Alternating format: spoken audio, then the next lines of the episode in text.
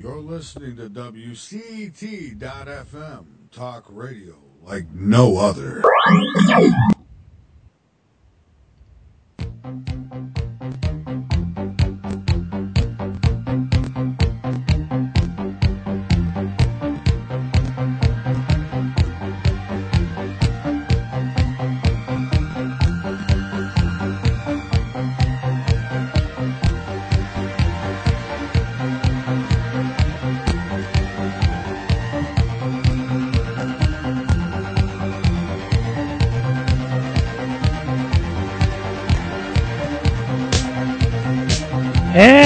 Morning, good evening, wherever you may be. You are listening to WCET.FM with the Supernatural Realm with your host, Tim Roxbury and Chip Reichenthal. And man, we got a great guest tonight. His years of experience, his his uh, the books that he's written, his his uh, his professionalism and everything that goes along with it is just phenomenal. And uh, Chip, if you're got his bio up, you can tell everybody. Yeah, I, I do, and, and uh, this is very exciting to have this guest today.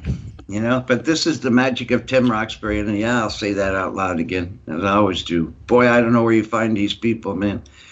I, I consider this man, uh, actually, Tim and I, one of the great minds of the world. Uh, the, our guest today is Stephan A. Schwartz. Um, he's, a, I'm sure he's more modest than, than the hyperbole that we're going to give here. Uh, but we're really very excited about this. He's been a distinguished consulting faculty member at Saybrook University, research associate of the Cognitive Science Laboratory of the Laboratories for Fundamental Research. He's the columnist for the journal Explore, editor of the daily web pu- publication SchwartzReport.net, and in both of which he covers trends that are affecting the future. He also writes regularly for the Huffington Post uh, Stephan A. Schwartz, part of a small group that founded Modern Remote Viewing Research. Wow. and is the principal researcher studying the use of remote viewing in archaeology. I mean, how cool is that? He is author of more than 130 technical reports and papers, in addition to his experimental studies. He's written numerous magazine articles for Smithsonian, Omni, American History, American Heritage, the Washington Post, the New York Times, as well as other magazines and newspapers. He's produced and written a number of television documentaries and has written four books The Secret Vaults of Time, The Alexandria Project, Mind Rover, Opening to the Infinite, and his latest, The Eight Laws of Change. And all of them are phenomenal because here's a guy that knows research better than most researchers do. Uh, so he has some great authority going into any of the subjects we're going to talk about today. That's really thrilling, Tim. Mm, and sure. you know, bless you for finding this wonderful guy. yeah, we got a great show today, man. Yeah, he Stephan fits perfect. You know, as as a guest of the show because there's so many directions we can go. We can talk about right. quantum physics. We can talk about the supernatural, the paranormal archaeology, remote archaeology. viewing, all yeah. the topics that we cover here on the show. You know, sure. Stephan covers all of that stuff. So we're going to talk. And, and, and everything he does, the thing that fascinates me about Stephan, I'm sorry we're not bringing him on because we're so busy glowing over him. yeah, is everything that he does when he researches, he, he improves it. Mm-hmm. You know, but he improves it uh, for really the civilization, for right. the culture, to move it in a more positive direction. But he understands science and physics and, uh, you know, metaphysics and, and archaeology and culture and all these different things. But he pinpoints a way to bring us to positive change. Mm-hmm. And he does it, you know, both scientifically and subliminally. But he's a remarkable guy. Stephan, I guess you know we love you. So welcome to the show, Steve. It's a pleasure to be with you. you know, it's a real pleasure to have you here. Uh, Timmy, you're up, buddy. You start this off. Man, you, you, Stephan, you've done so much. Uh, when did this all begin for you? I mean, uh, I started. Um, I guess I, I really started down this path about 1964. I began experimenting I'm an experimentalist. Mm-hmm. Uh, and so I began experimenting in 1968, and I'm still doing it. Wow. 68 was a good year for me personally. That was I a, don't know about you. that was the year my parents got married, Chip. Was it really? Yeah. Wow. Yeah. That was just a cool year for me. I had a crush on this girl and she liked me. So, you know, the whole year had this shine to it, I guess. And everything came into place in 68. I think I was 10. But still, you know, very cool year. Except the Archies had the number one song for that year, and I, I was I objected, you know, because it was a comic strip, you know. hmm So, one thing about the Monkees, but the Archies were not a thing. I'll shut up now. Tim, you're up. I'm excited about 1968. That's the that's the Stephan A. Schwartz effect, I Yeah. suppose.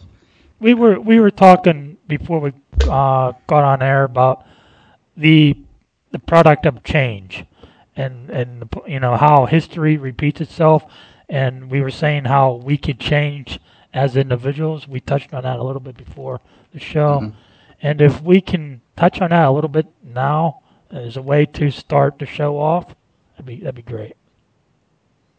Okay. Well, if you look at social transformation, you find out that real social transformation takes place because individuals change consciousness. It's an individual effect that becomes a social effect. And uh, as I said, you could you could look at uh, Gandhi or Martin Luther King uh, in civil rights you know, Gandhi got India independence without a war. That's pretty amazing. It If you think about it.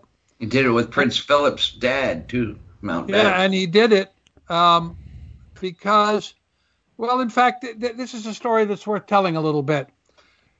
Whenever you think you're not powerful or you have nothing to say or you can't make any difference, this story is perhaps as helpful.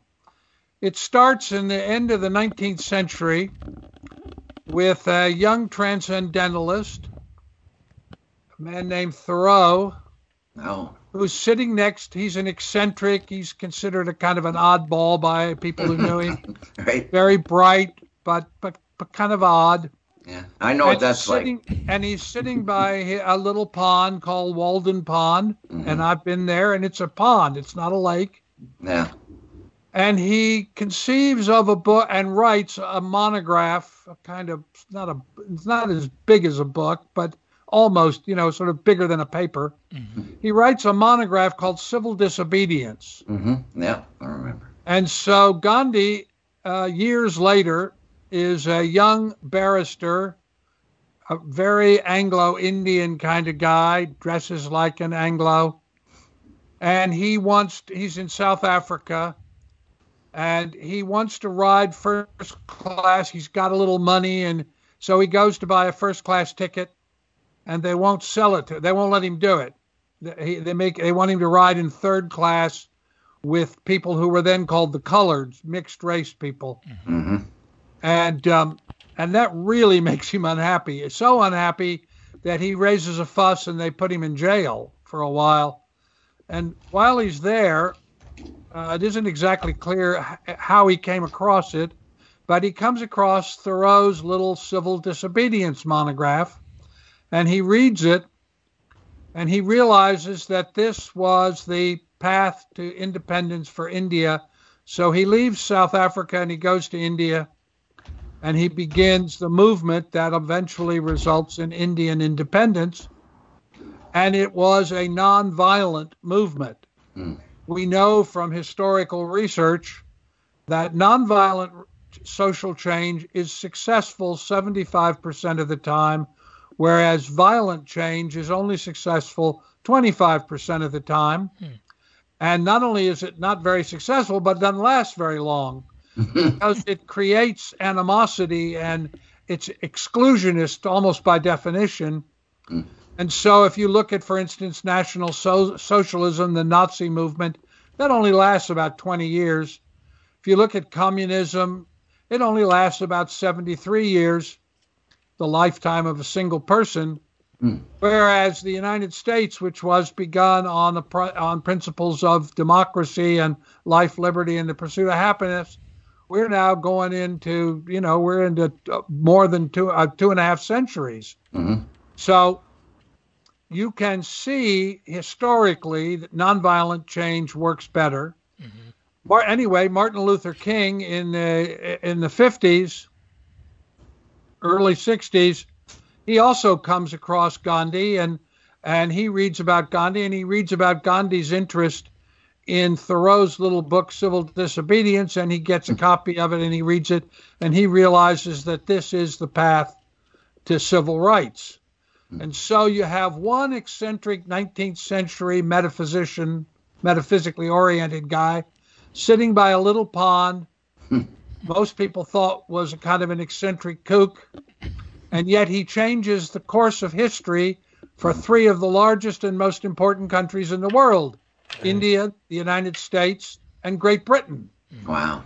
So when you think you can't do anything and that what you think doesn't matter, just think about Thoreau and what he did with his little manuscript. Mm-hmm.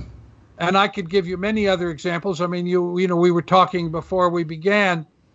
Uh, when when we were boys, if you went around to somebody's house, you saw a coffee table and it had an ashtray and cigarettes and a lighter. You don't see that anymore. Why is that? It isn't that they passed a law against it or that the president came out and said, now we're where I'm miss- I'm giving an executive order that no more smoking or anything. no, it was because individuals made an individual choice that they would change their own personal lives. And when you do that in aggregate, then you get social transformation. You can see it also in the transformation of gay to LGBTQ, because if you search Google word count, you can see that about two and a half, three years ago, suddenly there was this shift in which anybody who was writing about human sexuality stopped talking about the gay community and started talking about the LGBTQ community. Again, it wasn't that anybody passed a law, it was that individuals made a choice. And so let me tell you how your listeners uh, can change the election in 2020. Guaranteed. This comes with a guarantee. Okay. Okay. Every single day, you make hundreds of choices. Mm-hmm. You buy a certain kind of toothpaste, a certain kind of gasoline, a certain kind of toilet paper, a certain kind of, of dishwater soap, uh, all kinds of things. Every one of those choices is a vote. Mm-hmm. And if you will make the following commitment, you can change the world. Mm-hmm. Every day you make hundreds of these little decisions. Most people aren't even don't even recognize them as decisions. Mm-hmm. Of the options that are available to you, you make the commitment that you will always choose the one of the options available. You will always choose the one that is the most compassionate, life affirming, and fostering of well being. Hmm. And that you will tell 10 people that you're doing this as a discipline and invite them to join you and tell 10 of their friends. Mm-hmm. Well, I don't know how many listeners this show has, but just do the math. You know, yeah. you start with, I, I, just pick a number, I, I don't know, 100,000, and they tell 10 people, you got a million, and then right. you got million, and then you got 100 million. Well, there's, whenever we know from research that has been done that whenever 10% of any cohort whether it's a school committee, a church group, or a nation, when 10% change in consciousness, that the whole cohort has to accommodate that. Mm-hmm. Right. So and it, and it grows exponentially. I used to while you were doing research, I was in marketing, you know, and radio. You know, every word that you say, you can enunciate a certain word to make it a little better and it's the subliminal things that really work in people's voting when they vote for toothpaste or when they vote for gasoline or whatever. Yes, exactly. Uh, so, but so, but a positive word grows exponentially. A negative word can, but a positive word grows more. Mm-hmm. So if you complain about something to all your friends, maybe five of them will buy into that complaint. But when you rave about something, you know, uh, it, it starts with 13 people and grows exponentially. And like you said, that small percentage can change the world. Mm-hmm. Yeah. So you, wherever you get 10, whenever you get 10%, then the whole cohort has to accommodate to that. And just as you say, positive responses you know, if someone tells you, "Oh, this is the most wonderful thing I've used in whatever category," you're more likely to go out and use it than if they say something negative about it. Right. So when you think about being that, that you're powerless, you don't, you know, you don't command an army, you don't hold an official position, you don't, uh, you don't have vast sums of money. Nonetheless, when a, when a collective group of individuals hold a common intention, the whole culture changes as a result of that. Mm-hmm. And so between now and 2020, if just the people who are listening to this program today will make this, I call it the quotidian choice commitment. Every day you make hundreds of these little choices. You always choose the one that is most compassionate, most life affirming, most fostering of well being. Now, none of them may be great choices, but inevitably one is always better. Mm-hmm. And if you make a choice on that basis and you tell people you're doing that and invite them to join you, by the time 2020 comes around, who, however many people are listening to this show, multiplied, just do the math, you will see that you can change the consciousness of the country. It's hard to believe. It doesn't seem to, you know, we don't have any armies, we don't have any a lot of power, we're not the uber rich, but nonetheless, when you change collective intention, Mm-hmm. you change the zeitgeist of the culture. Right. And yeah, the good news is that our listenership is beautiful. We have a wonderful demographic here that are enthusiastic. They're good good thinkers and really good-hearted people. You know, the the one commonality between the listenership is they're better than they believe they are. Right. Every person that we've met in our listenership is better than they believe they are. And we've tried collective consciousness things here, where we have everybody focus on joy, you know, for a moment, and it sends that energy out. So, in kind of a metaphysical way, we're uh, really copying what you're talking about in, in more of a, s- uh, a scientific and statistical sense, you know, from a research perspective with your great work. So Well, we've got is- a great commonality. And and the, the, the other thing that's important, uh, Chip, is is that you make a decision that is followed by an action. Mhm. Mhm. So it's not just that you support joy; it's that you make a choice which fosters the improvement of joy, or as I would say, life affirming compassion and, and fostering of well being. But what you know, how whatever the words are, it's the it's the choice followed by action, attitude followed by action. That's the key to the business. Yeah, thank you for saying that. You know, they've got this thing called the law of attraction that we talk about. And Yes. We, I'm not a law of attraction guy because it allows people to think in certain ways. You know, you're already there. All you have to do is believe it and you're there. Mhm. And we're saying, no, you got to do the work, you know? Yeah. so action is a very important thing. We should also mention that we are really kind of talking about some material in your latest book, which is called The Eight Laws of Change How to Be an Agent of Personal and Social Transformation. I see it here on Amazon. Where where else can people find this book, your latest you book? go into bookstores, you go to Amazon, uh, you go to schwartzreport.net, uh, dot net, my daily web publication. You can get it there. Uh, you can get it off my personal website.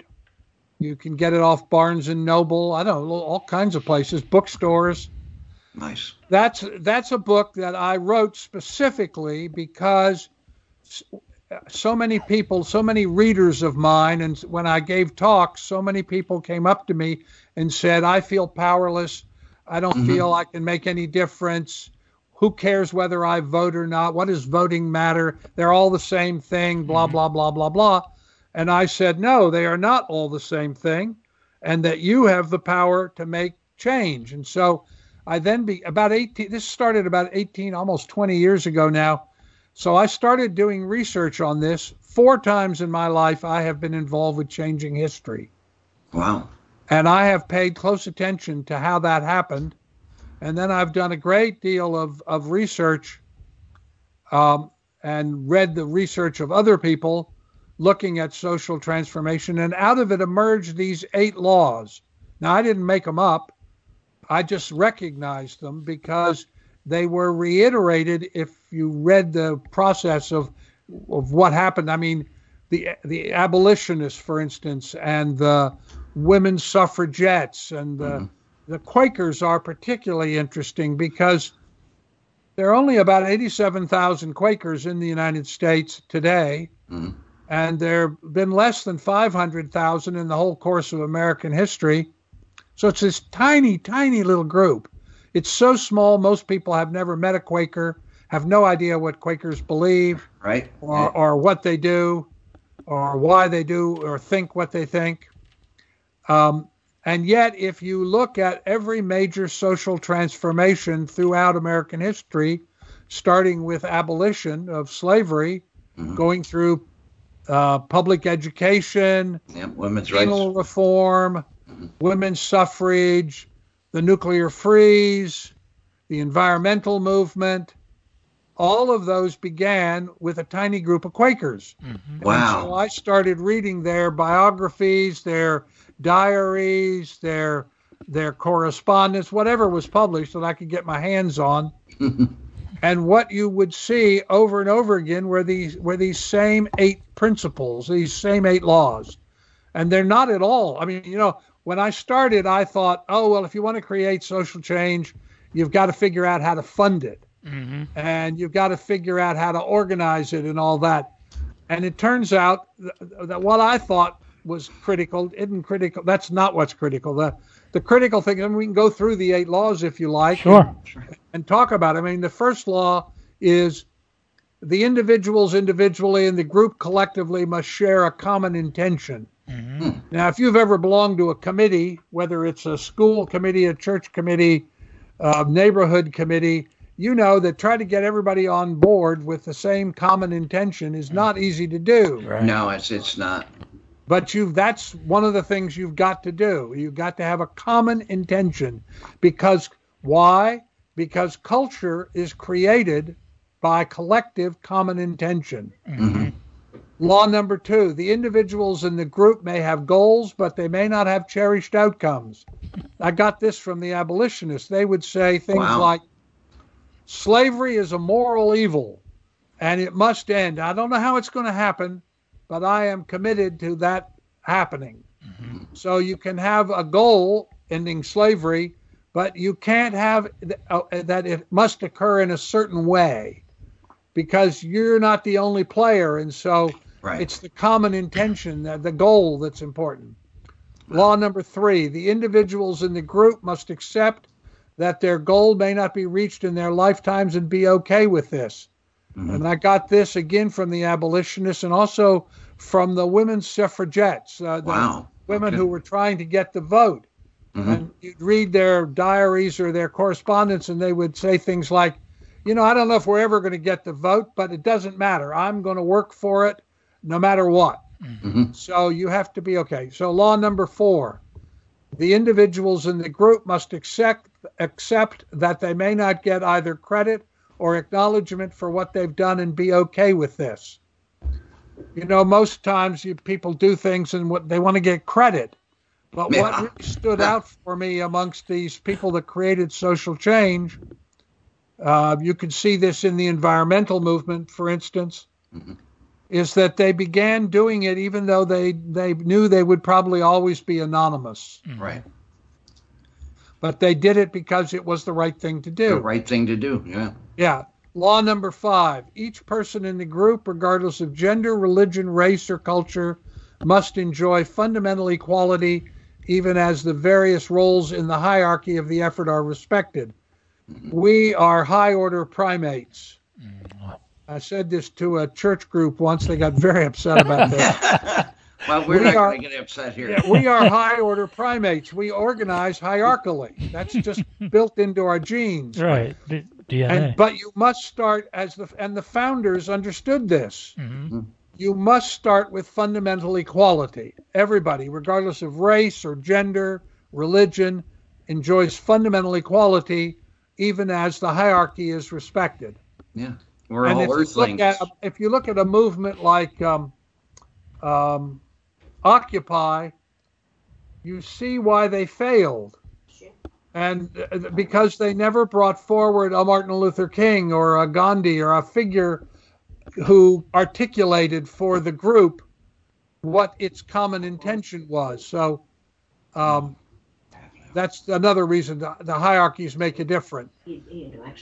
Law number six the individuals in the group must forswear violence in word, act, or thought. Now, this was the hard one for me because I was involved with civil rights. I heard Dr. King give the I Have a Dream speech. Mhm. Wow. Oh, did you?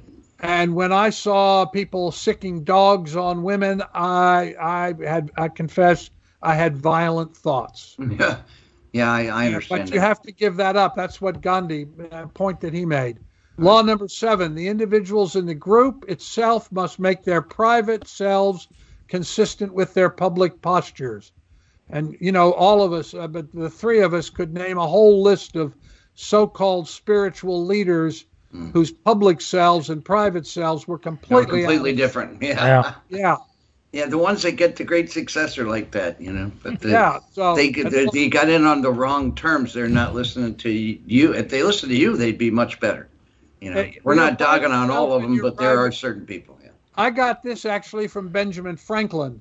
Oh, And see, he was sent as the ambassador plenipotentiary to France to try to get Louis to the king to finance an American revolution. Um, he got a letter from a woman who was a friend of his who said to him, Dr. Franklin, he was then, by the way, the most famous man in the world. sure, uh, and and a, and a ladies' man, by the way, big time. Yes, and a ladies' man. But the most famous, I mean, you know, uh, he because he discovered electricity, they thought, and hmm And um, anyway, a woman friend of his wrote him a letter and said, "I'm pretty sure your valet is a spy for the British." Oh, Wow. wow. And he wrote back and said to her, "Inasmuch as I say in private only what I say in public, if the va- if my valet in all other respects is good at his job as he is, I don't care because there was nothing to expose." Right. Right. everything he said in private is what he said in public, and everything That's he it. said in public was what he said in private. So, be- having a spy as his valet didn't really matter. Mhm. It turned out, by the way, he was a spy. yeah, I And believe eighth that. the eighth law is the individuals in the group and the group collectively must always act from the beingness of life affirming integrity. Right. Now that's what we shoot for here. I've got this thing that- based on your eight questions. Two things I wanted to comment about. One was spiritualism, you know, which started in the latter 1800s. There was an area in Rochester and Buffalo, New York called the Burnt Away District. Right? And uh, Franz Mesmer was uh, big on on spiritualism. You know, they had a, a few famous people that were big on it.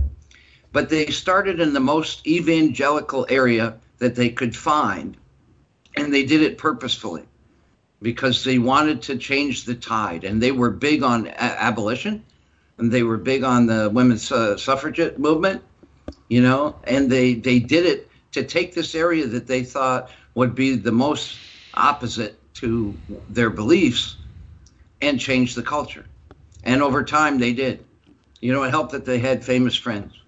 Um, but I, I wanted to ask, based on the eight laws of change, and tell me if I'm wrong here, please. I'm not a conspiracy guy. You know, there's a in in our industry we have a lot of people that get their information from conspiratorial situations and buy into it. See, to me, a conspiracy takes a bunch of selfish people who are trying to do the wrong thing, but you've got all these individual selfish people that w- won't really get on board uh, by, you know, saying out loud what they say in private, and a conspiracy falls apart. That's my opinion. But a collective consciousness, on the other hand, when you, when you can get thousands of people to buy into just you know sending uh, love and joy out into the atmosphere and realize that they have changed uh, random people at random because that energy will flow over people and improve their day. Or people crying out for help may get it. People in pain may feel better. And it's just this random thing. And knowing that they've done that adds to their their personal quality you know. I've changed something today. Uh, so I wanted to ask your opinion on conspiracies versus collective consciousness because, in my opinion, one doesn't work and one does. And then I wanted to ask you the four things that you did that changed history. But first, Okay. your opinion on it, uh, and based on these eight laws of change, I'm gonna, I'm, I want to base it on that, that, that, that question. Well, you- conspiracies generally have uh, a negative connotation. They're usually about power and they're about secret cabals that are gaining power and whereas collective consensus is not about some consciously organized uh, attempt to take power, Mhm. but instead is about a consciousness of how to behave, how to be. And generosity, yeah. Right. And it's that beingness that makes the difference that's that's how gandhi was able to get you know india has got all kinds of different groups and religious groups and racial groups and Mhm. And they're at each other's throats a lot of the time historically have been uh, at how did he get all those people to get on board Right. and the reason was he didn't argue it from the point of view of power he argued it from the point of view of beingness Right. he said to them, It is your beingness. You know, before, just before he was assassinated in 1948, a reporter came up to interview him at his ashram. And you can imagine now he's dressed in his little dhoti, this little sort of cotton thing, and and he's got his little spinning wheel, and and he, you know, he doesn't look like the Anglo-Indian of South Africa and he and his the reporter says to him, Gandhi, my editor sent me up to ask only one question. And he said, Well, what's the question? And the guy said, My editor wants to know how you forced the British to leave India. You didn't have an army, you don't have an official position, you don't have any money. How did you force one of the most powerful nations on earth to give up its most precious colonial possession. And Gandhi's answer just blew this guy away. He said, It's not what we did that mattered, although that mattered. It's not what we said that mattered, although that mattered. It was the nature of our character Ah, that led the British to choose to leave India, not force, choose choose. to leave India. And he understood that it was this beingness issue. When you hold a consciousness that recognizes fundamental equality, then you can't be a racist.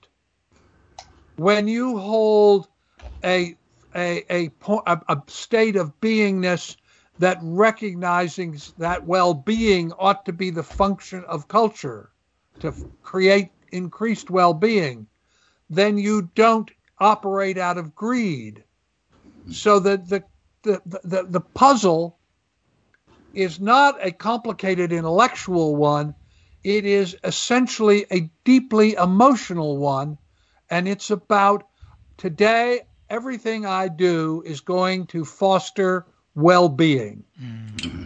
From the individual to the family to the community to the state to the nation to the planet itself.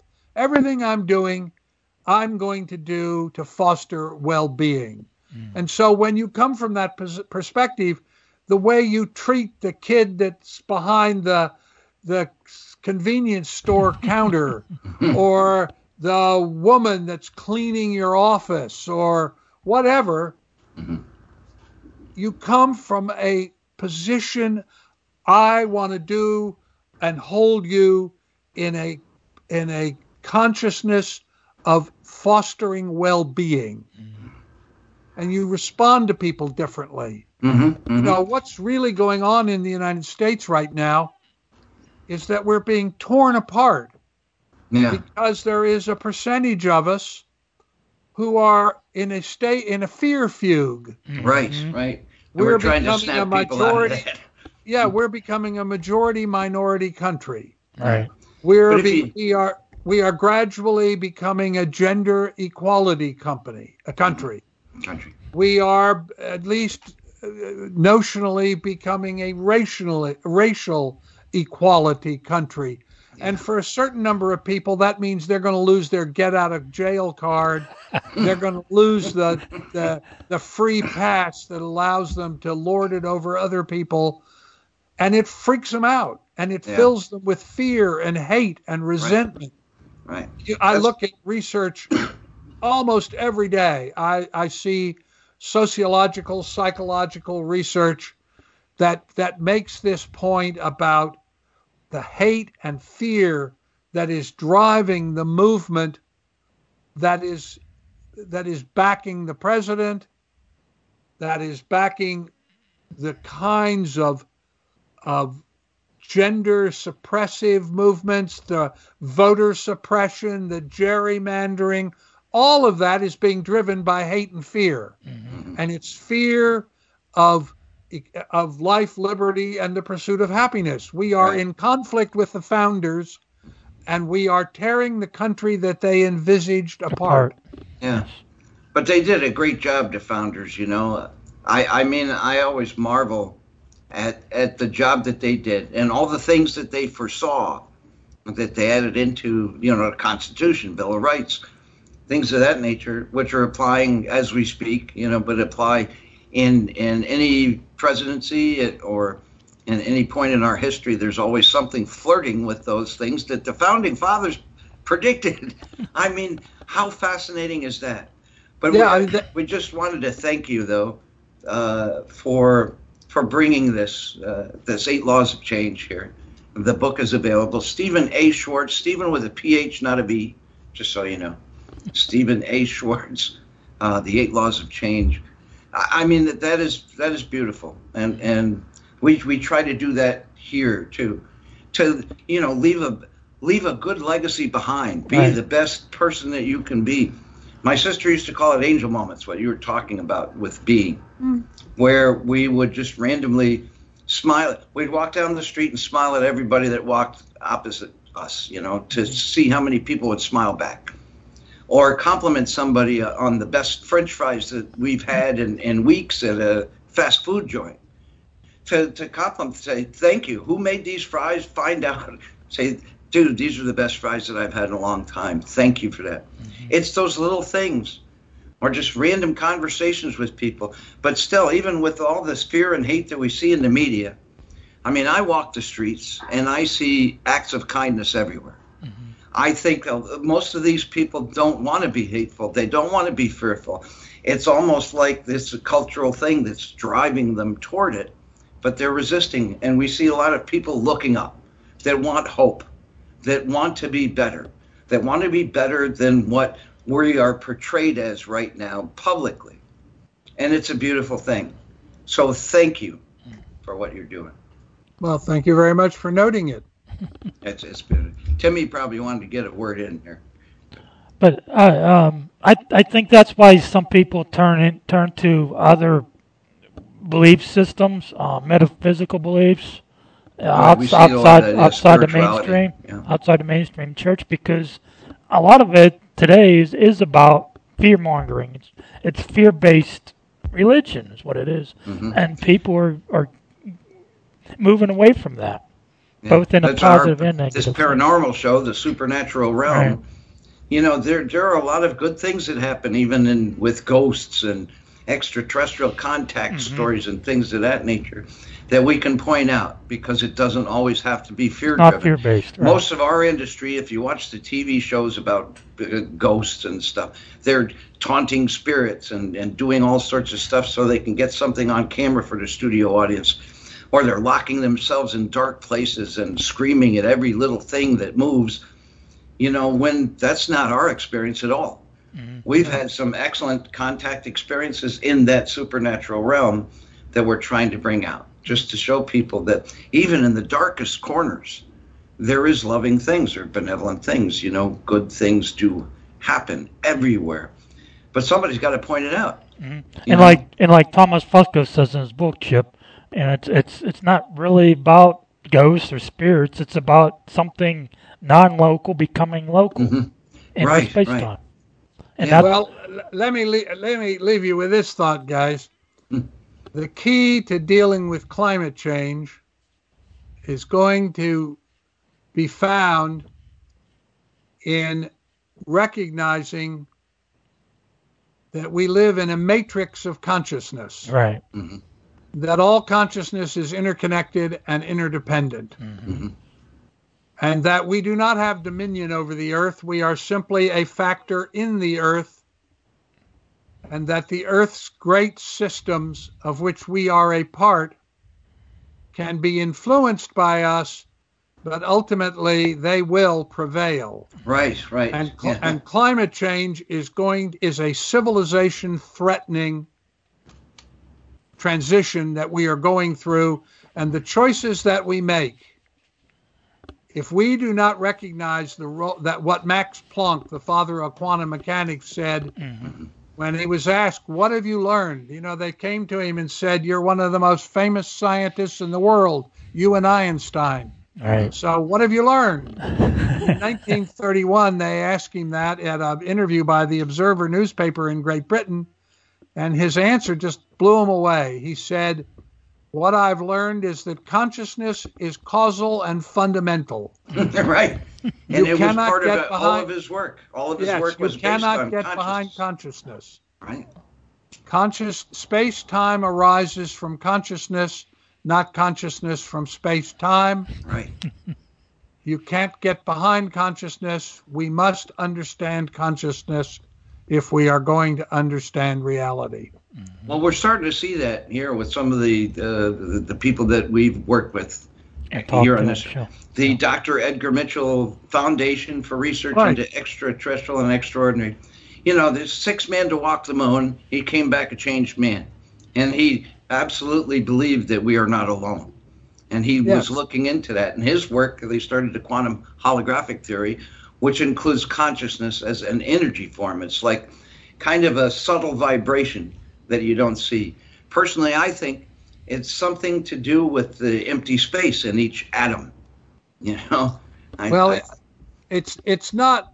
I, I would. I, I- knew Ed, and um, I would disagree slightly in that this is not about space time. This is Mhm. this is an aspect.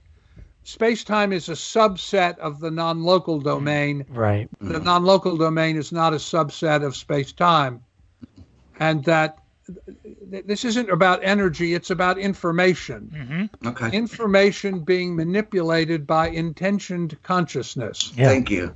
And the That's- power of our intent, nobody talks about, and it would beyond be beyond anything that is currently part of our general belief system now. Our Yes. intent can be everything. Chip, I hear an echo when Thomas says about information. Information. yeah.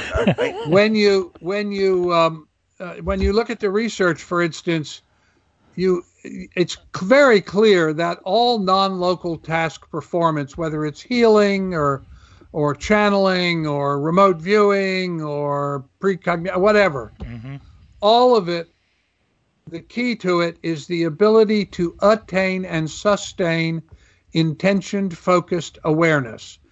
We know from the research that meditators consistently do better than non meditators. That's why meditation is taught in martial art dojos Mhm. and Buddhist monasteries and Christian bring up your thing. now. monasteries Yep. is because from a, from a, a observational empirical science, it has been learned.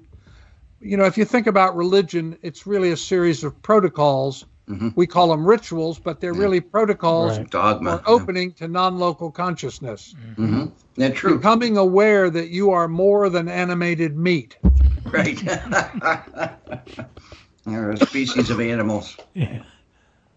Yeah, T- Timmy, you could ask him about your too low thing or whatever that was we were talking about. What's The uh? question you had yesterday for the other guys, the ch- Chinese things that you brought up there. Oh, Atsu. Yeah, could bring that up. Yeah. I don't know if you're familiar with that. I can ask you to. Okay, you you can ask that question. Then I've got one that'll keep me out of the doghouse for the rest of the week. So you first, Tim. Yeah, we were talking about different belief systems on. Well, actually, Chip was on a show yesterday, and I brought up a question about Lao-Tzu, and I asked the the guest if it was familiar with if Lao-Tzu was uh, similar to what uh, Al-Anon Research uh, was doing, and he said there there are similarities to it. Well, let's get let's get uh, both more specific and even broader, Tim. Okay. If you think about it, every religion begins with the with a single individual having a non-local consciousness experience. Right. Jesus awakens when he's baptized and he goes into the desert for 40 days. Muhammad goes into the cave and is awakened. The Gabriel comes to him. The Buddha sits under the tree and is awakened. So all religions It's all similar. begin with a single individual having a non local consciousness experience. Mm. Wow. That's the first thing. Okay. The second thing is the individual has to be sufficiently charismatic that when he talks about it, people listen to him. But even more importantly, he has to be speaking to the culture in a way that resonates with the culture because that's the difference between a prophet and a crank. Very good. Wow. You know, if That's if beautiful. you're a guy who's saying something, um, if if people don't resonate to what you're saying, well, you're just a crank, mm-hmm. right? Yeah. So the, the the key here is that religion is an experience which is a social process which begins with a single individual, but which has social acceptance. Mm-hmm. That's the first thing. Okay. And then individuals listen to what that person says and they write it down, and that's how scripture gets created and dogmas and priesthoods. But all of that is man made. Right. It is. Yeah. They Now- they take this non-local thing and and men make it. Yeah, now, this is true regardless of what religion, whatever religion you're talking about. Right. Now, let's look at religion as it is practiced. All religions begin is there is the place that you gather Mhm. to express community intention. So whether it's a temple or a shrine or a synagogue or an Etruscan oak grove, it doesn't matter. Right. Now, we know from research that when you designate a spot to be a focus of intentioned awareness, that it informationally enriches it in the non local. That's why it's easier for a remote viewer to see the Chartres Cathedral than it is a warehouse of the same size. I mean, I've actually done the research. This is not theoretical. This is based on, That's in okay. fact, That's almost my everything I question say is coming just up based is on about that. research. Yeah. yeah, my So- my question coming up is about that. Just so you know. All right. So the act of intentioned awareness creates sacred space. That's why there is the importance of the place. Mm-hmm. Okay. It doesn't physically change it, but it changes it in the non local information architecture of the place. Right? Right. You gather at the place. hmm Then you begin with a statement of common intention. If you're a Christian, it's the Nicene Creed. If it's uh, if you're a, a Buddhist, it's a, a, a sutra.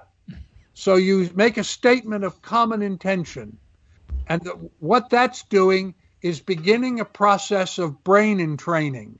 Mm, true. There's a whole area of neuroscience started by a guy named Andrew Newberg called neurotheology, in which they have measured people, their brain activity, while they are involved with religious services. And what happens is their brains become entrained right. because you are building, again, common intention. So then there is a period of time during which some individuals within the community, not all of them, and and you don't know which one and you don't know when, mm-hmm. but that the potential exists for some of the community to have a public non-local consciousness experience. Mm-hmm. Speaking in tongues, prophecy, healing, Snakes. whatever.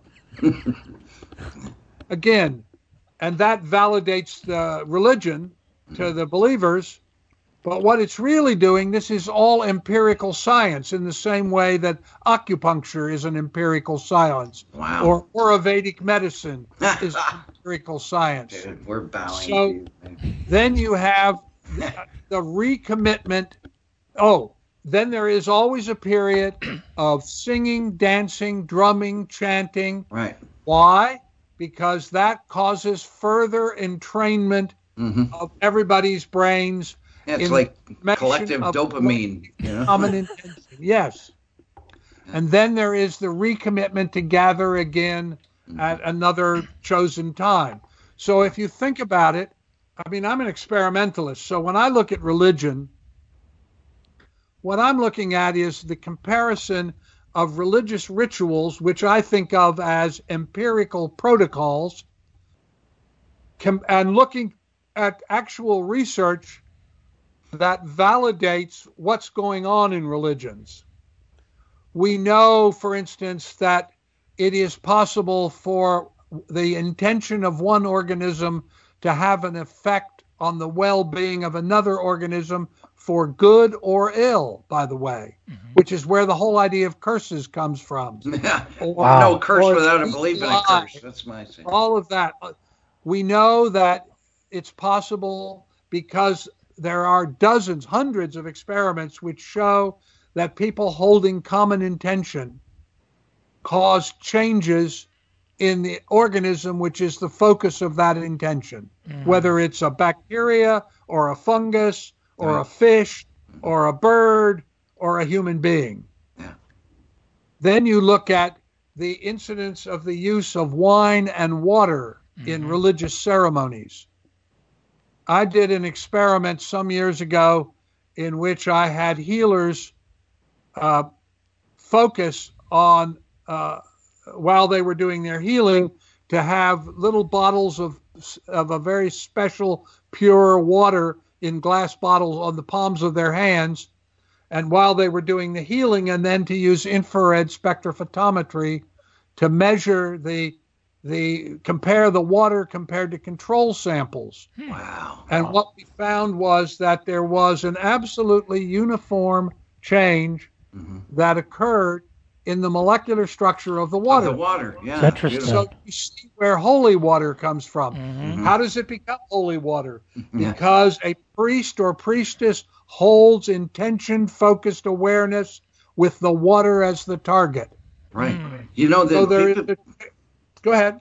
people say that water could be the best antibiotic that we have. All we have to do is train the water, because the water responds to our intention. You know. That's that's right.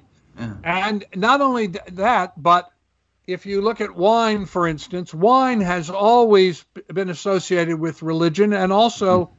There are always it's been recognized to have psychoactive properties. Right. So there's a kind of recreational use of, of More wine. dopamine. Yeah. Yeah, and so why wine as opposed to water? And the re- answer is because raw water, as it's described in science, uh, can be dangerous, and people knew that. You couldn't just drink any water, Right. but you could drink wine. True. Alcohol kills the germs. Yes, because uh, alcohol, that's exactly right. Now, we also know from studies, for instance, Dean Radin did uh, studies that um, where he had Buddhist monks focus on uh, chocolate and tea and then have people eat either the treated chocolate, that is, the chocolate that had been part of the focus group, or chocolate which exactly the same but which had not been and they would uh, overwhelmingly pick the treated chocolate, the chocolate that had been the focus of intention. So there is an aesthetic, sensorial, subjective reaction. Mhm. I did a uh, an experiment in which I had meditators focus on, I would buy a bottle of wine, split it into two carafes, and I would have one of the carafes be the focus of meditation for 20 minutes, Mhm. and the other uh, bo- the other carafe of wine. It's the same bottle of wine.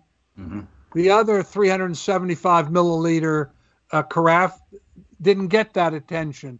And then I would give the carafes to somebody, and I would tell him, "I'm going to make a big wine buy, and I've got these two wines, and I've gotten down to two wines, and would you?" It's exactly the same wine, but what I told him was, "I have I, I have two wines." that I'm thinking of buying, and it's a big buy for me, and it's going to cost several hundred dollars. And um, so, would you have some friends taste these two wines and tell me which one is the better wine? Now, I won't be there because I don't want to cue them. Right. But, It's uh, like the control group, so you don't want Yeah. them to know. Yeah. Would you have them taste these two wines? And, and I did it 12 times, and in 11 out of 12 times, they picked the treated wine. Wow. That you know that makes sense. In in Switzerland and Japan, they did studies on water, where they had one bin of water, they put oil in it, man-made uh, treated oil, not just natural, but you know, man man treated. So it's like doubly polluted. And they took one uh, of these bins of water and said, "Oh man, you look you look terrible. You know, boy, uh, you know, I'm not touching you." And they took the other one and they were exceptionally nice. Look at how beautiful you are. This divine water. You know, we're sorry to see that this treatment came to you. We didn't mean for it to hurt or bother you because you're to us you're divine. You're beautiful. And the the water that was that people that were nice to actually cleaned itself. It separated the oil out, so you had the water and the oil, and the other bin just stayed polluted basically because you know it was treated terribly. Yeah, well, you can see that's an example, uh, Chip, where you can see we can look, if, if you look at religion without getting lost in the dogmas and fights about which dogma is correct, yeah. and Which- instead just look at it works. Yeah. yeah, uh, as as empirical science, you can see that across all time, religion, and geography, Mhm. the same fundamental principles arise Mhm. because they are observed to be true, and so they become built in. And so, what we what religion calls ritual, in science we call protocol. Mm-hmm. Okay. And I called it in psychology self fulfilling prophecy. That's another, we kind of have a problem with the medical industry and the mental health industry because they label people. You got somebody smarter than you, you think something's wrong with you, so you have to see somebody smarter with you, and then they give you a label. You're bipolar, have a nice life. and it becomes a self fulfilling prophecy. Well, this guy said I'm bipolar, so I'm going to prove him right. You know, so they're on this path to discount anything that goes against that diagnosis Mm. and buy completely into that diagnosis, which makes it worse. And then it separates you from your community because that guy, they got the NIMBY factor, not in my backyard. I don't want a bipolar person near me. You know, PTSD, you know, poor soldiers. Yeah. Come home and they're labeled PTSD. The D says disorder. Mhm.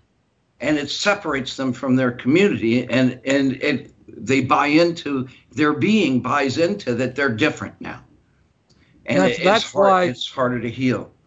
That's why psychoactive, uh, they're using psychoactive drugs like ayahuasca ketamine and to oh, uh, if they did more of that, they'd have a lot of cures. well it's happening. there's a big literature that's coming out now Mhm. as this research is finally being permitted showing exactly that these people reassess themselves in a way that is not just a label somebody puts on them and that it changes the whole nature of their consciousness and their view of themselves and the world Right. right, right.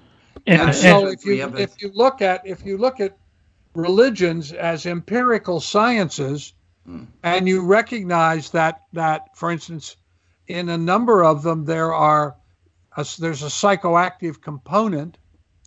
You can see that it's about opening to non-local consciousness and that when you open to non-local consciousness it changes your whole perspective on the It- world. You look at the really people that have near death experiences. Right, yeah.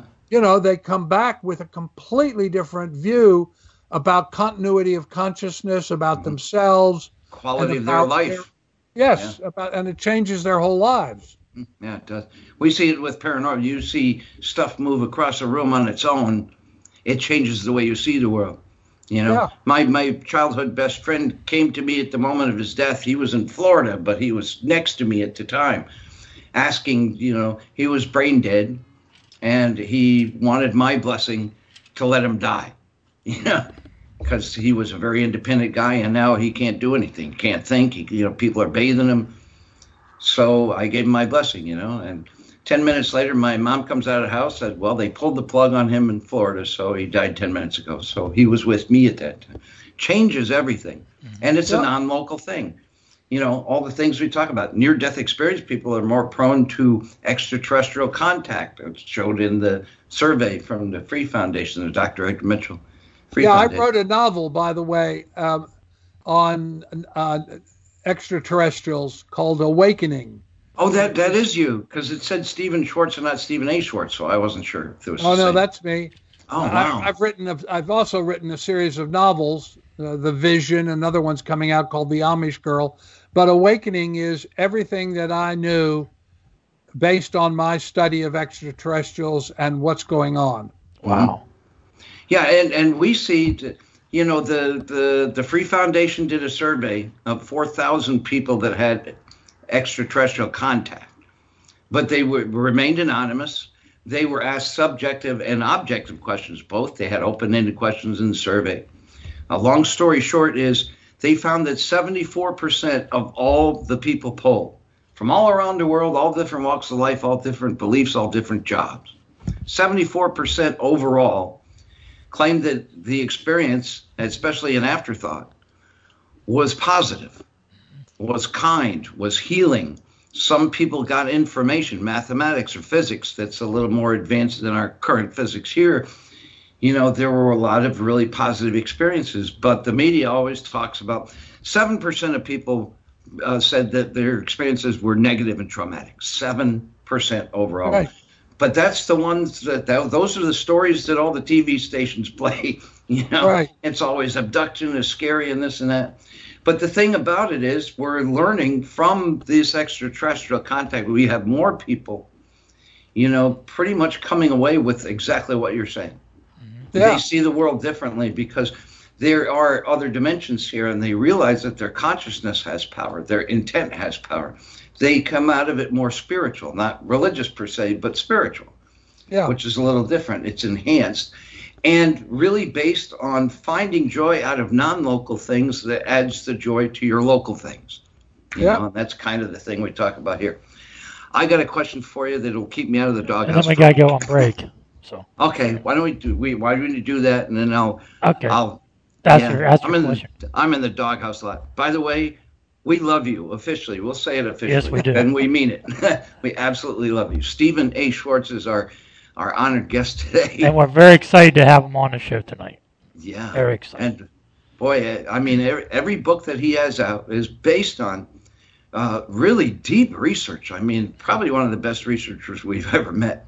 Yep. You know, I would say that out loud. Okay, And I guess uh, Timmy, uh, are, are we doing it? we're doing on break now. Okay, we're going to take a break. We'll be back We'll be back on right Supernatural this. Realm on WCET.FM. You're listening to WCT.FM. How- how much Talk longer are we gonna go, like guys? no other. Uh, just a couple, just a couple minutes. Oh, just a couple minutes. Just Good. do, okay. just do three minutes. Okay. Yeah, 'cause that's what I thought, and so I, I just okay. We'll be back. So, you love talk radio? Then you'll love TalkStreamLive.com. TalkStream Live is always on, 24-7 with the best streaming talk shows. Find your your favorite talkers question. and discover some new ones. It's free, No, readily available online or on mobile with any smartphone or tablet. Finding your favorite talk shows all in one hours. place has gotten a whole lot easier. go Just go to hour? TalkStreamLive.com. Be sure to download Oh, the free apps from Google that. Play Okay. or the right. iTunes App Store. You. We can glow All about you if you have to leave early. no, no, that's okay. I'm, that's all right. Go ahead. It'll go by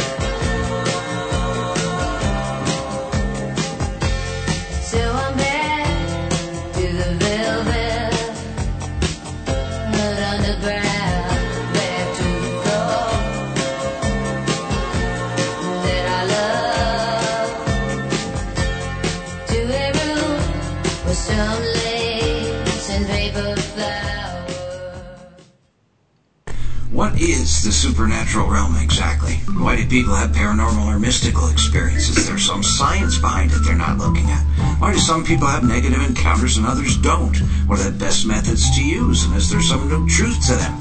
Well, ask these questions on the hit radio show Supernatural Realm with Tim Roxbury, Tuesdays and Thursdays from 7 to 9 p.m. Eastern with your co-host Chip Reichenthal. Supernatural Realm, Tuesdays and Thursdays, 7 to 9 Eastern, leading into Michael Vera's Late Night in the Midlands at 9, right here on WCET-FM, because that's where the action is. Late Night in the Midlands is for the people, by the people. No shady backroom deals here. We expose the truth, no matter who it leads to. We are an independent media who holds no one above the truth and have no alliances and no agenda. However, we do ask that you donate, and we also offer subscriptions to help support our work and keep LNM on the air. We are not mainstream media that is owned and controlled by the New World Order. We are not alternative media that has been infiltrated with paid agents in wild fantasy. No, no. We are a free thinking, free speaking, tell it like it is, independent media that just happens to cover everything but not fall for anything. The best guests, the best information, late night in the Midlands, independent media exposing the truth, one show at a time.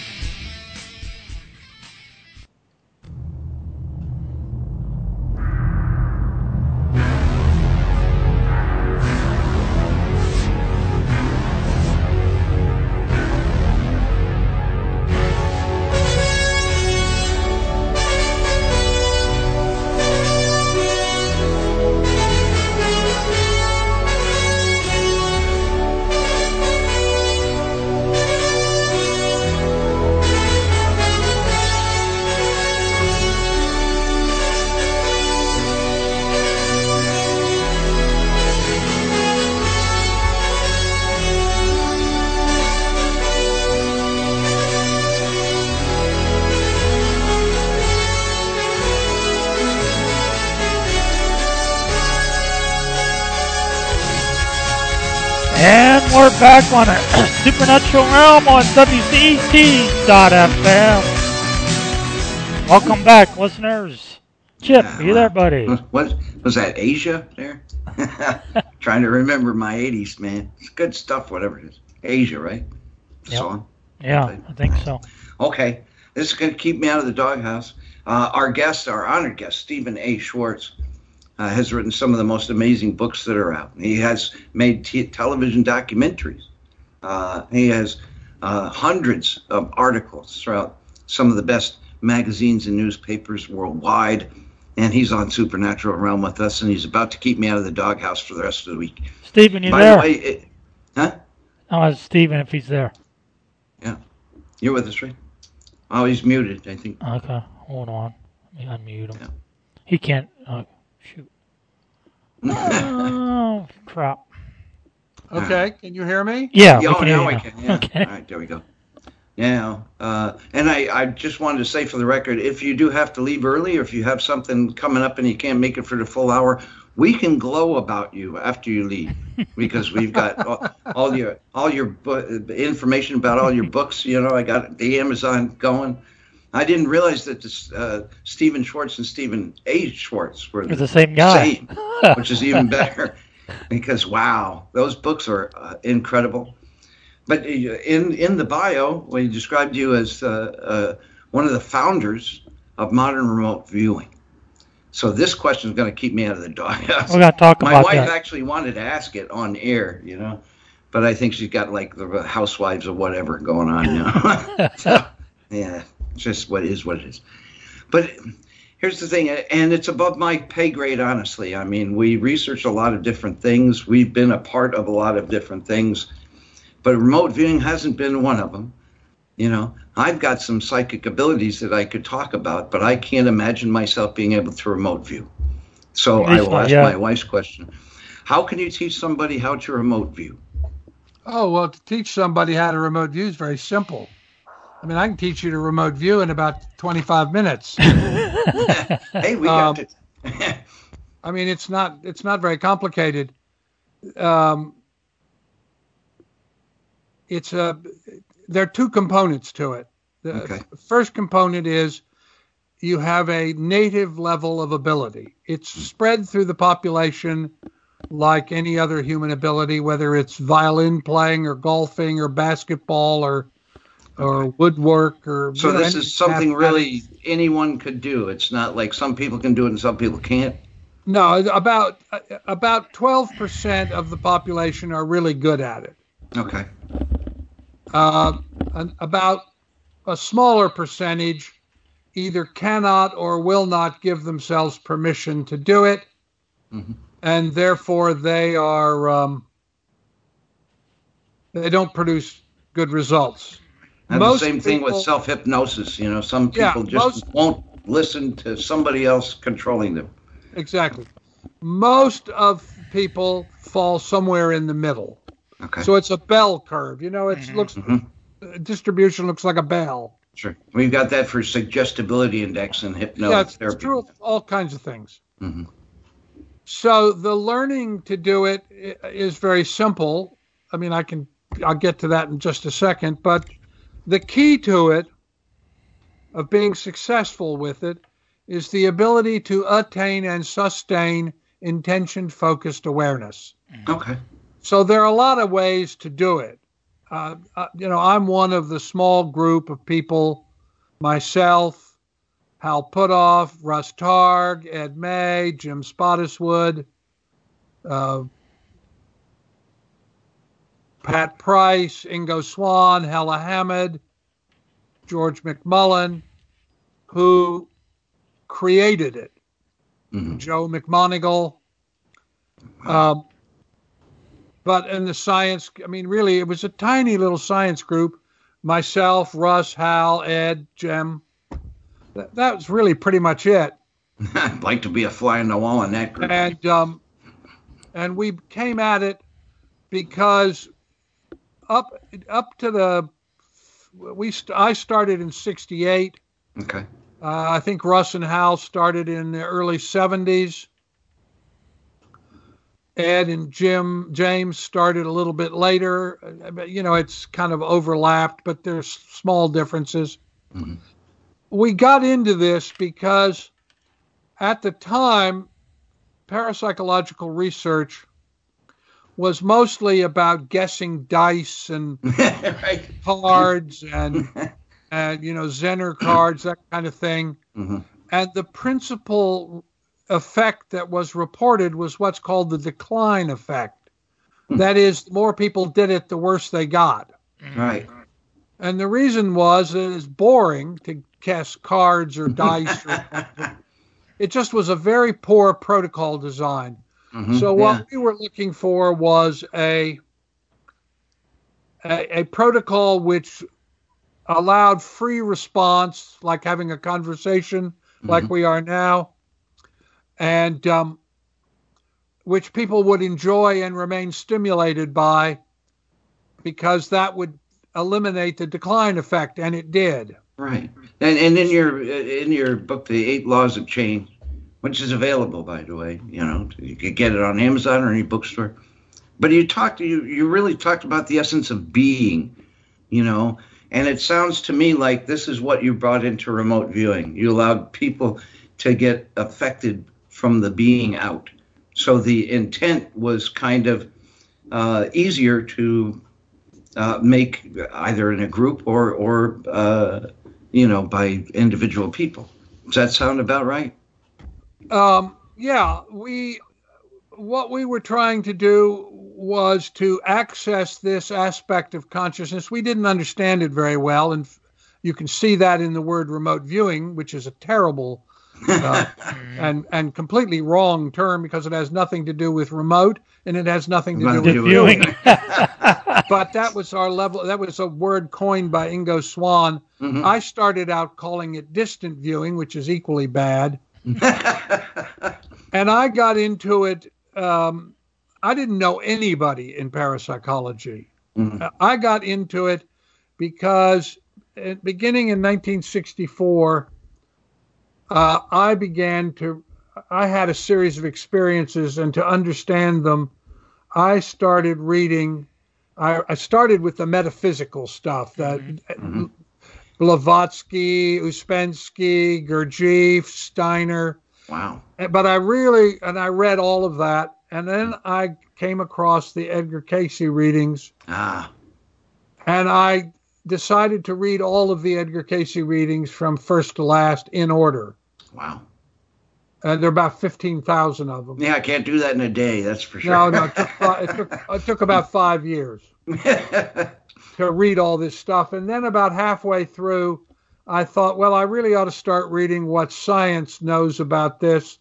And so I started reading all the parapsychological journals, okay. and I read all the parapsychological journals and hmm. many books. right. I mean, that's what I did. I did basically 12 Well, it's good that you didn't really get together with any parapsychologists because didn't every, every single one we met made us feel stupid as hell. Yeah, I know. I didn't. kind Um, talk down to you, you know. yeah, no, I didn't know. I didn't know anybody. I just, I had these experiences, and and I wanted to understand what what was going on, and so I started reading this stuff. And then in '68, having uh, now read most of the journals, and I was probably about two thirds of the way through the the Cayce readings, and I. Uh, uh, basically, that's the largest body of remote viewing extant. I decided to start experimenting. And I, as I say, I didn't know anybody. I just invented an experiment. Mm-hmm. And I created a grid in my back garden with some nylon rope and some tent stakes. I started with a 12 by 12 grid, a 12 squares.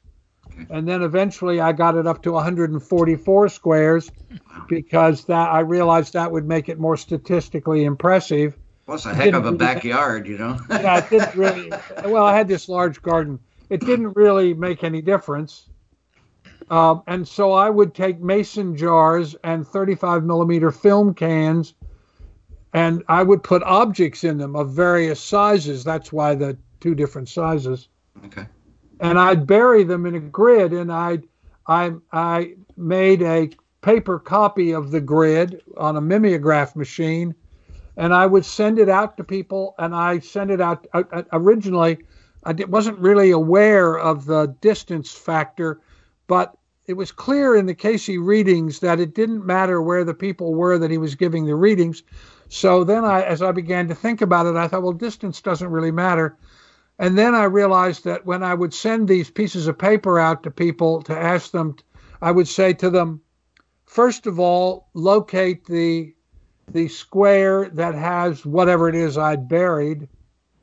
Please pick out of the 144, well, first 12, then up to 144 uh, squares, pick the one that's got the buried thing, and then describe it for me. Wow. And I, I that taught me that something else that I had seen in the Cayce material. I noticed that all the senses would report in his readings. He would describe what things smelt like or what a mm-hmm. room looked like or that kind of thing. And and so what really brought it home to me was I got one of my wife's perfume bottles and I buried it in a mason jar and in, in this little this had a little squeeze thing that would make a mist of the perfume that she used. So I've got a and I, uh, I got a bottle of Madame Roca's uh, perfume. That was the perfume she liked, and I I buried this bottle in a 35 millimeter a 30 a, a 30 a, a- a mason jar. And the person who did the uh, session for me said, you know, um, th- whatever's in this jar, it's like another little bottle. It's like a bottle inside of a bottle, but I have this strong smell of flowers. Wow. Interesting. And so I realized that all the senses report.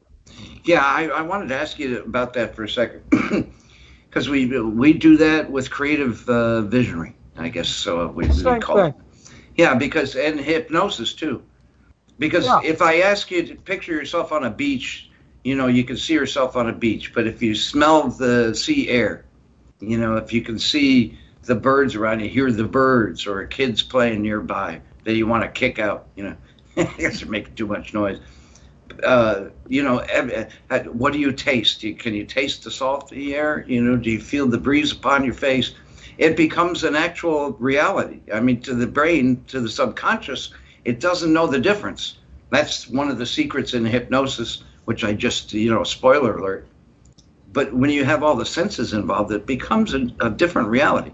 So in your remote viewing methods, you're asking people to get all their senses involved when they're trying Yeah, to there's find there, there- there's two kinds of information people get.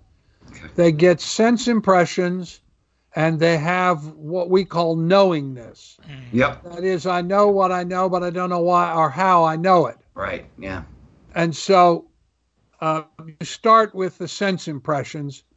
You ask people to make a little drawing of the major geometric form that they see at the target place. Anyway, so I did lots and lots of those. I don't know, several hundred. Okay. And then I, th- my idea was to see uh, uh, black holes had just been discovered, Ah. and I, so I thought, well, I'll see if maybe these these distant viewers, as I call them, remote viewers, if they could locate black holes, and uh, because that would be really triple blind conditions and all of that, and Sure. and I had a friend who was an astrophysicist, and I had dinner with him one night, and he said to me, "It's never going to happen, Stephan. People wait years to get on a telescope, and they're not going to give you their time to see if remote viewers can locate. It's not going to happen." Yeah. So then I started- percent of the physicists said there's no such thing at that time, too. Yeah. So then I, uh, I, I thought, well, what I'm looking for is triple blind conditions to describe targets that everybody knows exist, but that everybody also agrees they don't know where they are Okay. or in what condition they are. So it's a triple blind experiment. Nobody knows the answer. Only excavation or diving, as it turned out, will reveal that. And as it happened at that time, there was a lot of conversation in anthropology about the fact that most archaeological sites are found serendipitously. Yeah. You know, some guy is plowing a field and he turns up a temple. Yeah. Right. They're, they're building a road. It's always them uncover- Templars, you know. Yeah, they're building a road and they uncover a tomb or that Right. kind of thing. So Yeah. it was serendipitous. Mhm. And uh, so it was perfect.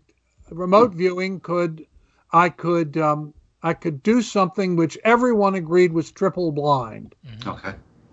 and and I could do it using targets that were meaningful to people because I could see that the more meaningful the target was, I would now say the more numinous it was, uh, the, the easier it was for people to get accurate And information. get their being involved. Yeah. Right. And so um, it was just a natural match to use remote viewing in archaeology. So I began, as I always do, by reading everything that had been done prior to my getting involved. And I, that ended up being a book called The Secret Vaults of Time, which is about all the archaeological work using non local consciousness before my getting involved. Wow. And, and then I, uh, we began the first experiment we did was the talking idol of Ixchel, which is on Cozumel Island in Mexico, locating this idol. And I was interested in that because if you look at history, you can see that uh, many cultures across human history have created cadres of people who are gifted at non local consciousness and they organize them in a religious context to be oracles. Okay. Uh, the oldest recorded remote viewing in history is in the 46th chapter of Herodotus' Histories of the World, describing an event that occurred in about the 5th century BCE, in which uh, uh, Is it Oracle of Delphi? She Uh, no, it, yes, it involves the oracles at Delphi, in which they ask um, uh, Croesus, the king of the Lydians, gets word that he's going to be attacked by the Persians, Mhm. and so uh, he, he wants to get advice from the one of the seven oracles. These were cadres; these oracles were cadres of priests or priestesses who were trained in meditative techniques to open to non-local consciousness and provide oracular pronouncements as if the belief was that the, the, the god or goddess was speaking through them. hmm But that's just a disassociative. I mean, that, anyway, so there were seven of them in the ancient world, and uh, he, so Croesus assembled seven embassies, seven teams, and he sent them out, and he said to them, "Wait till the hundredth day, and on the hundredth day, you are to go into the oracle and ask them, what is Croesus, son of Alyattes, king of the Lydians, doing?" And so these seven teams of people, these or these uh, diplomatic teams, went out, and the only one whose answer we know is the Delphi one because that was the correct one. Mhm. And and then they, they on the hundredth day they all went in and they asked the question and and when they then they came back and when they came back each one reported and when the oracle from Delphi team uh, reported, then Croesus bowed down and gave obeisance because they gave the right answer. And the answer was when the the team went into the the oracular chamber where the Pythoness was, the Pythoness were young women who were trained in mindfulness techniques and who hung from a sat in a kind of cat's cradle thing Oh, right. over right. a cleft in the earth from which hydrocarbons bubbled up. Mm. Hydrocarbon gases, psychoactive substances, basically. Mhm. Yeah, in a way. Um, and as soon as they went in, before they even asked their question, she said, I can count the sands of time, the hundred days. And I see the great ocean that they had come from a long way away. And she said, I see a great bronze urn. And in that urn, boiling water, and there is a, a, a ram and a turtle that's being cut up and put in this pot of water, and then a great bronze lid is being put on it. And um, so when they got back and they said this, Croesus was just stunned because on the hundredth day, he had asked to himself, well, if they said he's sitting on a throne issuing edicts, well, that's what kings do. Mm-hmm. So, what could I do that nobody would expect a king to do? So, he had a great fire built in the courtyard of his palace, and this tripod brought in, and this great bronze urn suspended from it, filled with water, and he personally cut up the the uh, ram and the tortoise and threw them in the water. And anyway, that's the oldest reported Wow. remote viewing. But they actually did meditative techniques in 5th century BC. Oh, meditative techniques date back far, far before that. Really? Oh, thousands of years. We don't even know how many, And how far I- back. I got a weird question for you that's kind of remote viewing related, but then I want to get back into the meat of the remote viewing. They have this thing now they call CE5. Uh, Steven Greer, I think, started this thing for extraterrestrial contact, where the people would send out basically th- them as a beacon. You know, I'm in this grid, I'm in this city, I'm in this, you know, I mean, we go from uh, country, to, you know, earth to country to state to city to where in the city exactly to basically invite contact from extraterrestrials and and the the it's been working pretty well from what I understand, but it's almost like remote viewing in reverse. Does that make sense? Uh, sure. Well, it's opening to non local consciousness. Okay. Remote viewing is just a technique, right? Dowsing is another kind of technique. I'm a dowsing guy, yeah. So Yeah. I- my dowsers So, were I mean, there are a lot of ways to do this. We, we, you don't want to get hung up. It the tech. I know, I know there are people who teach the technique. Mm-hmm. Yeah, but yours is based on yours is different because you see. We like the way you see the world. We appreciate the way you see it. You know, I mean, you research everything, and you get it down to this crumb where you can take it and run with it. So Yeah, your mean- take on remote viewing to me would be the one that I would trust the most. Mm-hmm. Yeah, I Because wrote a book called Opening to the Infinite. Yeah, I just going to mention um, about that. opening to the infinite is all about how to everything science knows about remote viewing. Okay, is I- the technique I- in there? Huh? if I buy that book for my wife, is the technique in there? Absolutely. Okay, that's what I'm doing then. it'll teach her everything there is to know about remote viewing. Yeah, she wanted me to ask you to Skype you sometime and do that, but you know that's a little invasive. Get opening to the infinite Mhm. and tell her to go up to academia.edu and she can download all the uh, the archaeology papers. They're all in there, and you can get another book I wrote called The Alexandria Project, Mhm. and that's about how we discovered Cleopatra's Palace and Mark Antony's Palace and the Lighthouse of Pharos, one of the seven wonders of the ancient world. So, The Alexandria Project and Opening to the Infinite will tell you everything science knows about the subject of remote viewing. Okay, great.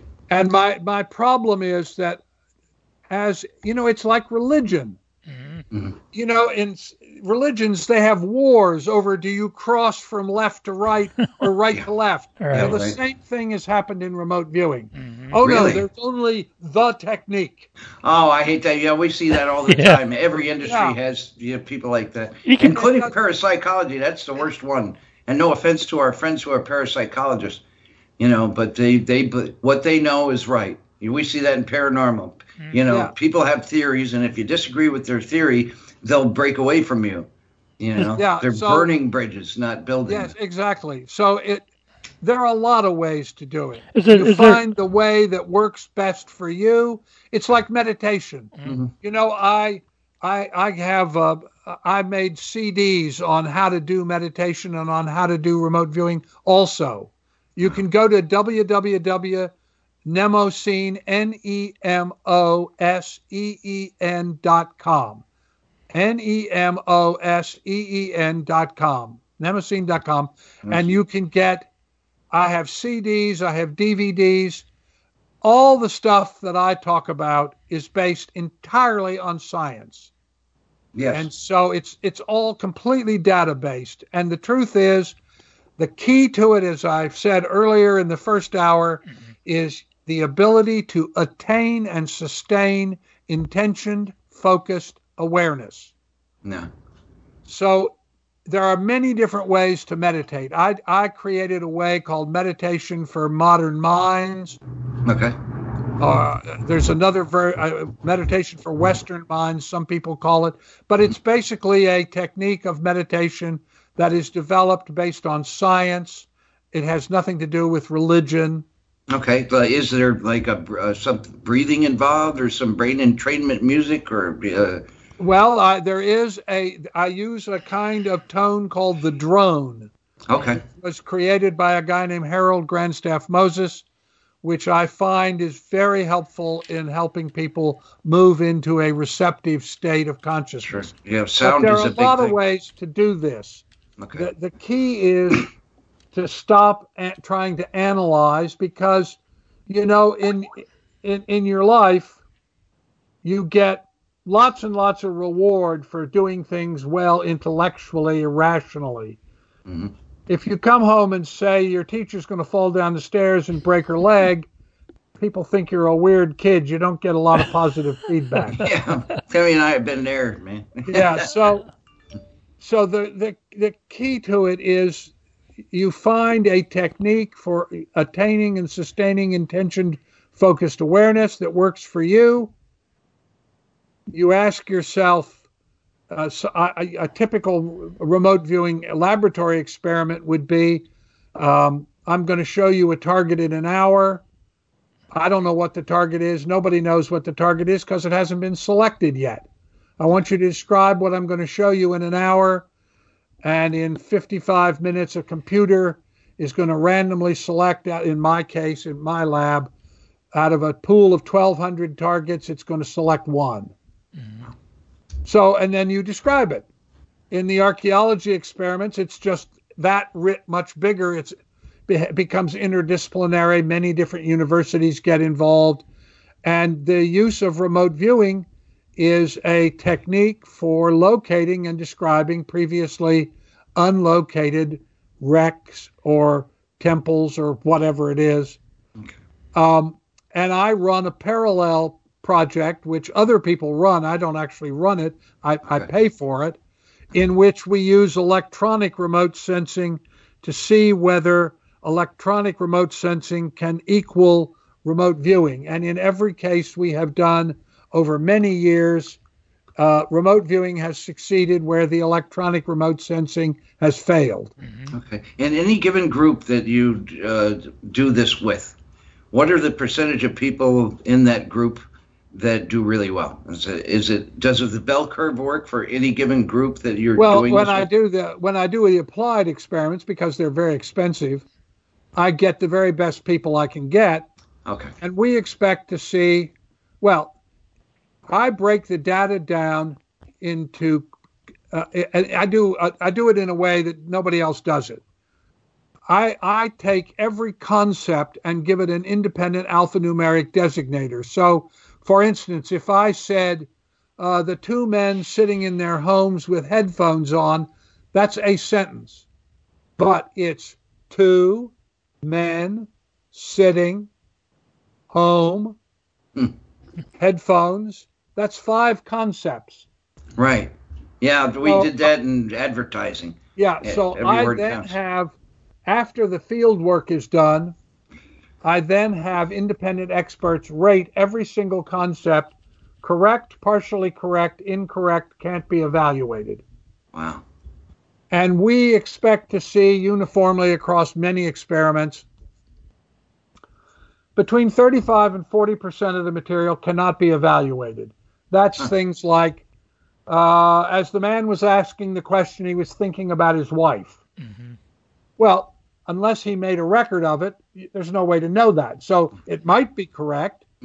right. can't know. It's not evaluatable Yeah, that's our world, you know. yeah of the of the other um, uh, 65 75 percent that uh, 70 percent that you can get you that can be evaluated we expect to see between 75 and 85 percent be correct or partially correct but operational Wow. so, for instance, I could say if I had said the men wearing black headphones, and and, and instead I'd said uh, some dark colored headphone, that would be partially correct because it doesn't have black, but it would still be operational. If you Mm-hmm. Okay. see the distinction, Yeah, right? that ma- makes sense. So we expect to see between 75 to 85 percent of the material that the experts can evaluate be evaluated as correct or partially correct and operational. And we expect to see, well, typically 11 or 12 percent be wrong. Wow. So, So are these people that you selected as being very good, did have they read Opening to the Infinite before coming in? Well, the viewers that I was doing when I was running the Mobius laboratory, I hadn't written the book yet, but Oh, okay. we had all worked together for decades. All right. and so you know i had uh, th- I, they had they were individuals none of them were individuals who would describe themselves first of all as remote viewers or psychics Right. or anything I don't. like I don't call myself a psychic, but No. other psychics call me a psychic. So no yeah. they were they were doctors engineers let's see michael crichton the Wow. screenwriter uh, Sure. director Yep. uh, judith orloff a psychiatrist jack Wow. Houck, uh, uh, uh, uh, aeronautical engineer george mcmullen a parts uh, manager at a chrysler dealership These, Uh, we got to hang out sometime, man. You know. Yeah. I've heard it, You know these people that are like dream people to us, and they're friends Well- of yours. So we got to hang out sometime. Just yeah, saying. so these were uh, these people were selected because they had done many laboratory experiments and they had had very good records. sure. They did it differently. Mm-hmm. Uh, But they, had your trust, though, and that counts. They had. Yeah. They knew. You, they knew they had your trust. That helps Yeah. the intention. Yeah. That Yeah, helped they- boost it. They knew that I trusted them and, and that they trusted me. So the, the remote viewing is like a remote sensing. It's like side scan Right. sonar, proton precession magnetometer. It's just a part of the puzzle. Okay. So I would start out uh, to, to do the archaeology. I would get a map or a ch- sea chart if it was underwater, Mhm. and I would take all the colors out because we know from research that uh, people are drawn to certain colors Right. and not Yeah. others. Yeah. Yep. So we, I would either do it like blueprint, where it would all be a kind of gray blue, you know, that a blueprint is, Sure. or it'd just be black and white. Yeah. It's And, a good, um, like good for a control group. It's a perfect control situation. Well, it was the idea was to eliminate the names and the and the colors, so that there was nothing to cue them, yeah, no bias involved. and yeah. so that uh, the, the the the the the way we would do this would would be I would send you the map, and I would send you a series of questions in sealed envelopes that were numbered, and you would open the envelopes one at a time. But we would begin. Uh, I would ask you, uh, please go over this map and the area that it represents on planet Earth. Okay. And my first question is Is the thing that we are seeking to be found within the parameters of the map that you have before you? Oh, nice. And And and, so- and the, the words are chosen very carefully Oh, too. I very noticed. carefully. Very Yeah. carefully. Hip, hypnosis is like that. We do that when we uh, uh, Yeah. bring people under because you you have to watch your words very carefully, not to bias them. Hypnosis is just a way of creating intention focused awareness. True. True. I mean, that's the whole point, right? Right. Yep. Indeed. So I would say to you, okay, go over it. Is there is the location on the map? And if you said yes, what you're seeking is within the confines of the map, then I would say to you, all right, I please make as small a circle around that location as you can. Okay. And then I would say, okay, you're life size, you're standing at the location that you have selected. What do you see? Huh. And th- they might say, well, I don't see anything. And I would say, well, where is the thing that I'm seeking? Oh, well, it's down buried. And I would say, okay, uh, go down and stand on the top of the thing that I'm seeking and put your hand over your head. And because you can't ask, uh, it's too analytical, too cognitive to say, what's the distance, like a number, Right. right? That's, that's a different part of the mind. Yeah. So I would say to you, okay, Chip or Tim, stand on the top, put your hand over your head. Um, is your hand, does your hand break the surface? Ah. And I, I would know how tall you were because I'd previously gotten your, your height. And so I would know how long your arm was. And so if you were, say, 5'11 and your arm was two and a half feet, right? Yep. then I would know that it was approximately eight feet and a couple of inches before if you said, well, just the tips of my fingers are sticking out. Yeah. Or but if it but was for the person, underwater- you're you're getting their, their whole body involved, and again, that brings all the senses together. Absolutely. You see, You that's touch, exactly right. You're you're asking, you're looking, you're asking questions which stimulate sensorial experience Excellent. Because you have a very sophisticated neuroanatomy that is designed to give you sensorial data. Right. right. Yeah. Right? Yeah. Then I would say to you, um, I would now know how deep it was, and I would say to you, okay, you're at the site. Um, tell me what I'm going to see. Now you can actually watch this. I made I make films of this. Hmm. I do all of this out in the open, witnessed by all kinds of people, so that skeptics, proponents, dozens of people witness this as well as film it, so that there's no question about what happened mm-hmm. or what the sequence of events was. And thank you for that. Yeah, so, well, in fact, before we do the field work, we break down all of the concepts and we then they emerge as patterns. oh, So one guy will say, I see uh, big chunks of wood. Another guy will say, Oh, I see something like railroad ties. Another person will say, I see these beams of wood. So you that's clearly something that looks like a railroad tie that is a beam of wood. That's the pattern, right? ah, outstanding. Yeah. all, all of the raw data and all of the analysis that and, and the creation of the hypotheses which guide the field work all of that is notarized and turned over to a third party before you do the field work so that you have an unimpeachable chronology. Mm-hmm. Wow.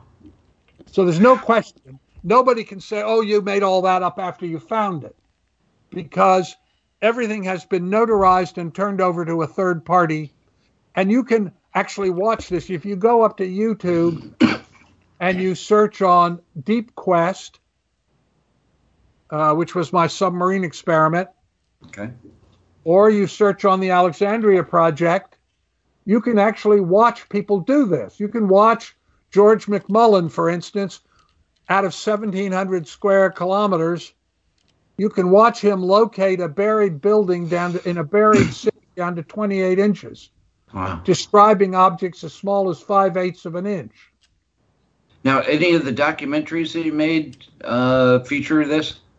Yes, Because you, you've made several documentaries. Wow. Yes, if you, go- if you go to somewhere on YouTube. YouTube and search on Alexandria, Alexandrian Project, Project or Deep Quest. Deep Quest, Yeah. I did Deep Quest was a submarine experiment to locate a ship, and also to test whether, at the time, at that time, people tended to think of this as an electromagnetic phenomena, Huh. and, and and I didn't think it was, and the and so I'm the way to test it would be to do a submarine experiment because seawater shields against electromagnetic radiation Wow.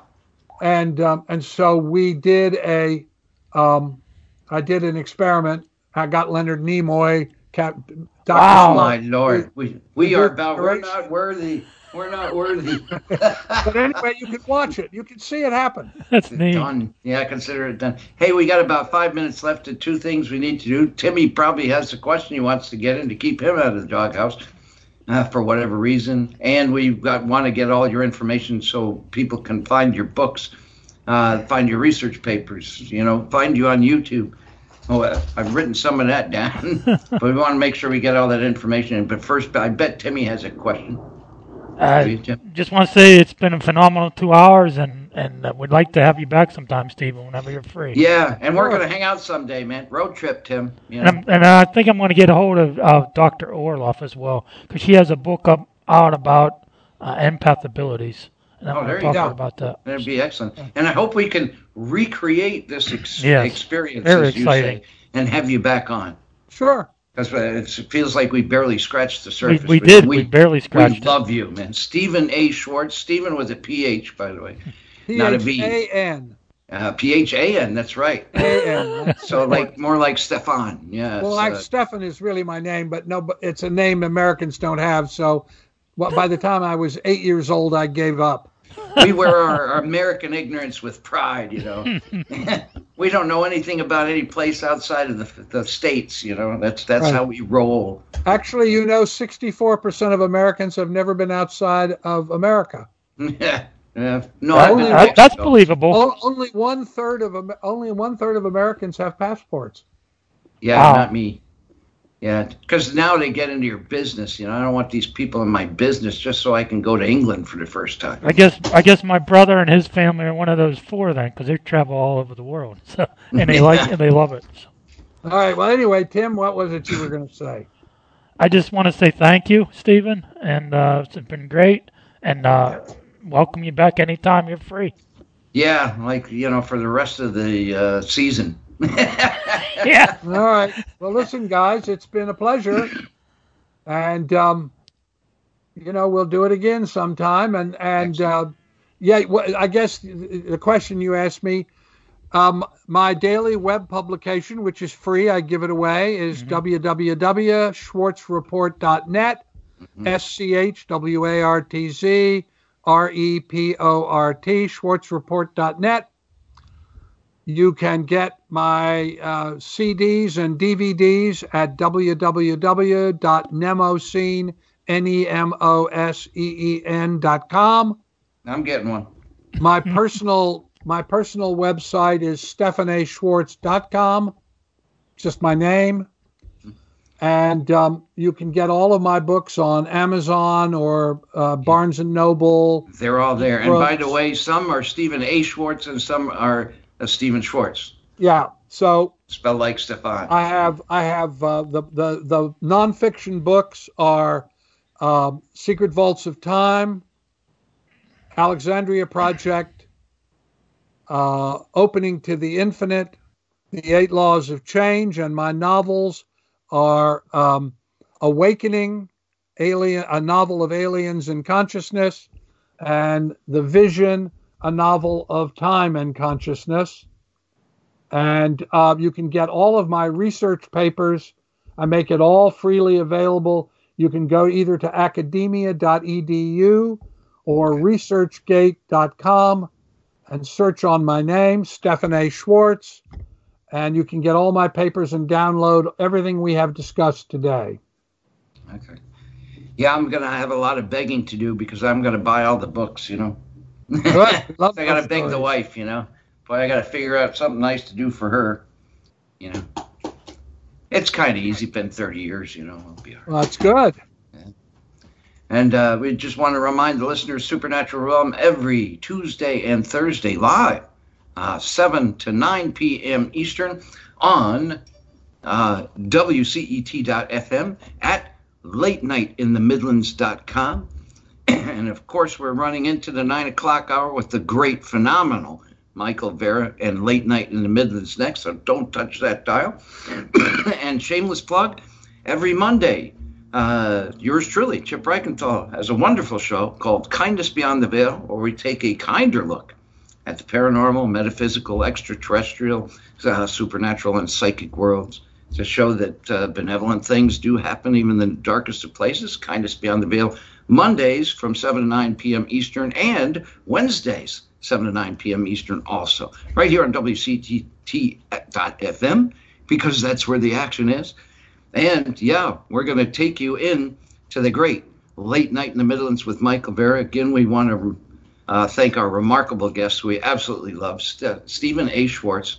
Uh, and yeah, get get the books, get the material, uh, get the meditation tapes, uh, learn some remote viewing, uh, all sorts of novels. Boy, a great world of knowledge that we've had the honor to have here on the supernatural realm. Again, Tuesdays and Thursdays, 7 to 9 p.m. Eastern, right here on WCET.FM. All right, we're going to take you out. Listeners, we love you so much. Uh, Stephan A. Schwartz, we love you. Tim Roxbury, big love to you. And yeah, I'm going to love myself. Why not? Feeling chipper today. Literally. So, you guys have a great night. Don't touch that dial. Stay tuned for Late Night in the Midlands. Thank you for listening. We love you. Good night. Guys. You're